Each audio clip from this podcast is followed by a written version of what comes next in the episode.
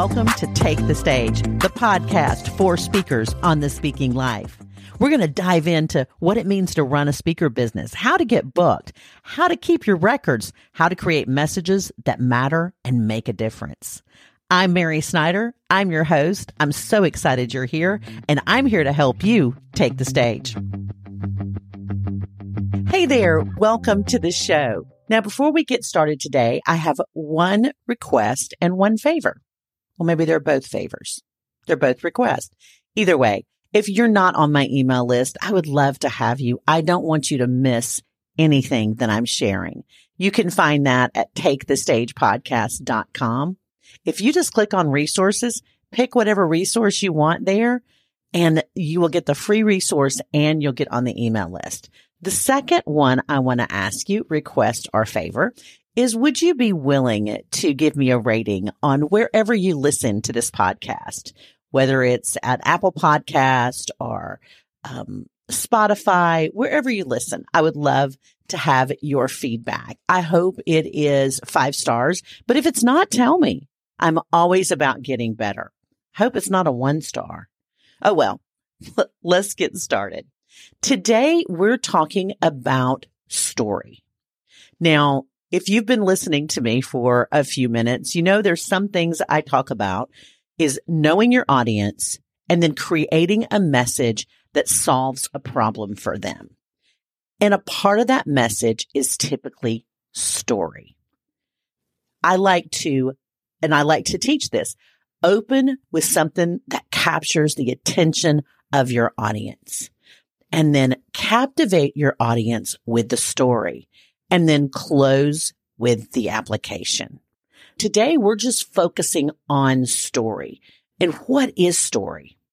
Well, story is truly just a narrative of connected events.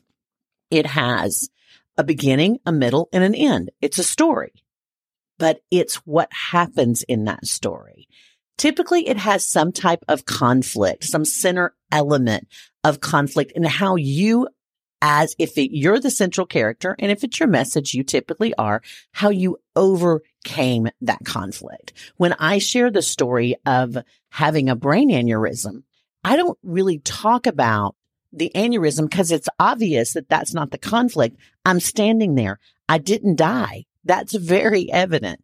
But what I talk about is learning to walk in the confidence of who God called me to be and truly trust him and the conflict for me was I thought I was doing that until life knocked my feet out from under me. I like to tell my speakers to think about this. When you're talking about your story, what is your why? Why do you love what you do? Why does this story matter to you? Because when you get to the why, you begin to get to the meat of what is going on.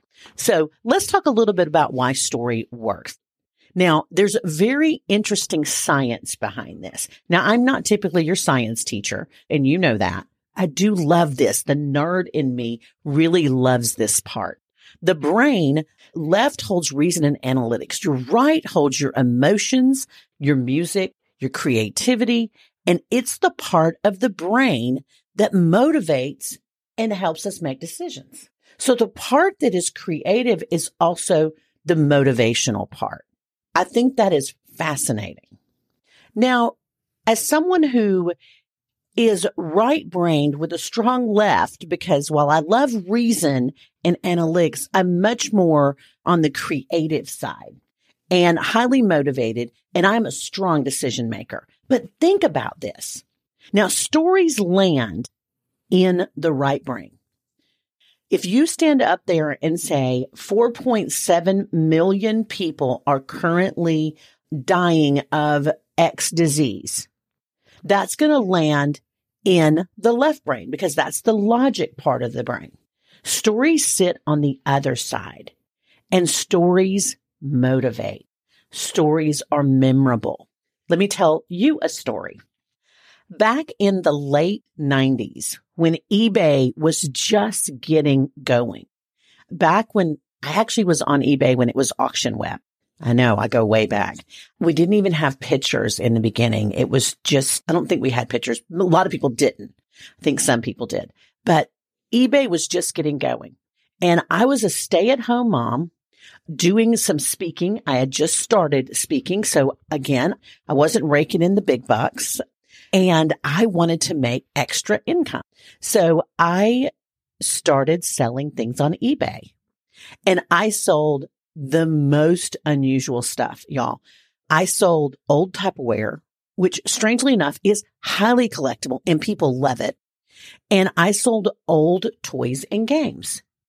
And I learned just through now I would call it A B testing, but then I just tried new things. I watched other people that were selling similar things and I thought, why is there Which Witch, which is a game that I sold for over a hundred dollars? Why is there selling so well and this person's is not selling as well? It was story. It was story. So I would tell a story on each one of my listings. I had a group of brand new in the package vintage cereal bowls from Tupperware. I don't know if you are old enough to remember, but they were pastels. There were four of them. They had lids, really pretty little pink, yellow, blue, and green bowls. I told the story of being a child and how I loved my pink cereal bowl and how angry I would get if my sister got it first. Cause she was supposed to get the yellow one. Mine was the pink one. My brother's was the blue one. That was the rule. Just by telling that story, those bowls sold much higher than several other sets just like it. Story matters. It resonates with people. And I went on to sell all kind of fun things on eBay. I sold a vacuform. Uh, again, told the story of being a little girl and my cousin had a vacuform. And I'll tell you what a vacuform is in a minute and how I almost set the house on fire with a vacuform. Okay. For those of you who don't know, a vacuform was this machine. Y'all, our parents were crazy in the seventies. You put a piece of plastic in there and you turn it on and it would suck the air out of it. And it was like one gazillion degrees. I kid you not. It was so dangerous. And I got a piece of paper on there and it caught on fire. It was a situation, me in the vacuform. And I told that story and sold a vacuform for a lot of money. It was a fun way to make money when I was a stay at home mom. I loved going to yard sales and thrift stores. But again, back to story. Story sells story retains the information you are giving people will be retained with story. There is a group that is called Save the Children. I'm sure you've seen them and heard of them, but they did a study. And I don't know if it was a study, it was a test. They took a single, a picture of a child and told a story and then did an image with stats. Guess which one raised the most money? The story. So the moral of the story is use story in your storytelling. It makes a difference. It matters. It moves people to action and it makes you as the storyteller more memorable. So how do you find story? Where is story? Well, I talked about start with your why. Now when, because I don't share the story of the aneurysm that much anymore and how God moved me through that. I, I do occasionally, but now I speak more to people who are speakers like you. And I start with my why. The reason I do what I do is 20 years ago, I was just like you. I was sitting behind a computer with much fewer bells and whistles. I'm just going to be honest with you. Okay. And I'm sure it was the size of a tank. It was not a laptop. And I was trying to figure out how to get my message to the masses. That's what I wanted to do. Today, I do what I do because I want you to not have to go through what I went through. I want to share with you what worked and I want you to avoid what didn't work. Let's talk about how to structure your story. The very first thing I want you to do is what is the goal of your story? Now, I know it's a part of your message. So what is the goal? What, and you know, I'm going to ask this. What's the problem you're going to solve? What is the problem you're going to solve? When I share the aneurysm story, the problem I want to solve is I want everyone listening to understand what it truly means to trust in the Lord with all your heart and lean not on your own understanding because that had been my story for so long. I had said, this is my verse, Proverbs three, five and six, trust in the Lord with all your heart, lean not on your own understanding. But the minute that something hit me at a time in my life when I was in such a great place and I was right where the Lord had placed me. I was doing exactly what he had me to do and I was flying high, living life and not leaning on him my feet were knocked out from under me. And I had no idea of why this would happen. The point of the story and what I want people to hear and embrace and acknowledge and know that trusting in God means leaning in. And it means that we just take it one step at a time. I don't know where I'm going to be in six months or a year now. If anything, 2020 has taught us that. Start with a goal. That was the goal for that message. I want people to learn what it truly means to trust and to walk and to live out life in such a way. And then I want you to, to get rid of all the bit players, all the excessive stuff that falls around. And there's a lot of it. There's a lot of details I could give you, but I'm not going to because we want to keep it clean and then avoid tangents. And I'm going to tell you a tangent is something that as a Southerner, I have a struggle with because what I will end up telling you is so my doctor, Dr. Stetler, now Dr. Stetler dad, see, he was a doctor. My sister knew him. Now my sister, she's a nurse.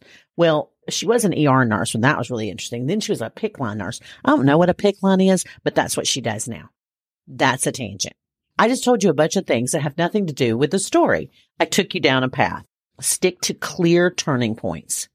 I want you to be very clear about the point where you turn. Now, there's a lot of twists and turns in messages, but I want you to have a defined moment. Mine was flying back from serving a group of women as their speaker coach. I was flying back from San Jose, California reading a book by my friend Michele Cushatt. And I'll link that book here in the show notes. And it was when I realized God was saying, if you just trust me, I've got you. I've got you. And I knew in that moment what it meant to truly trust in the Lord with all my heart. I'm not saying I still wasn't a little nervous, a little nervous, you know, that whole could die, could go blind thing. But that was my turning point. So have a clear turning point. So you can take the audience and go, this is where we're turning. And then think about your details. Think about how much detail. Offer enough that it is a good sensory detail. Because here's what you want people to be with you. People tend to struggle with, well, I think it was a Tuesday, but maybe it was a Wednesday or maybe it was a Thursday. Now dates matter if they are important to the story. I turned on the TV September 11th, 2001. That matters. That date matters. And then I want you to be ruthless in refining your story. Keep honing it, keep digging through it. And when you bring that story to a close, and you roll into that application, which my friend Kathi Lipp would call the healing portion of your talk, where you're going to give application, where you're going to take what you taught them through that story. For me, it was trust in the Lord. Then you're going to say, now I, I don't want you to have an aneurysm because that's not a fun way to do this. So I want to give you a few key steps that will help you as you walk out trusting in God. Number one, I want you to open your eyes every day and say, what are we doing today, Jesus? What are we doing today, Jesus? And then I go through the rest of the application. but give them the application of your story. How are they going to take what you just taught them through your story? And how are they going to make that a part of their everyday life? I'm Mary R. Snyder. Thank you so much for being with me today. I love sharing and learning alongside you. This has been one of my favorite episodes to put together. And I hope you enjoyed it as much as I do. And I hope I see you um, over on the Facebook group, Take the Stage Speakers. You have a great rest of your day.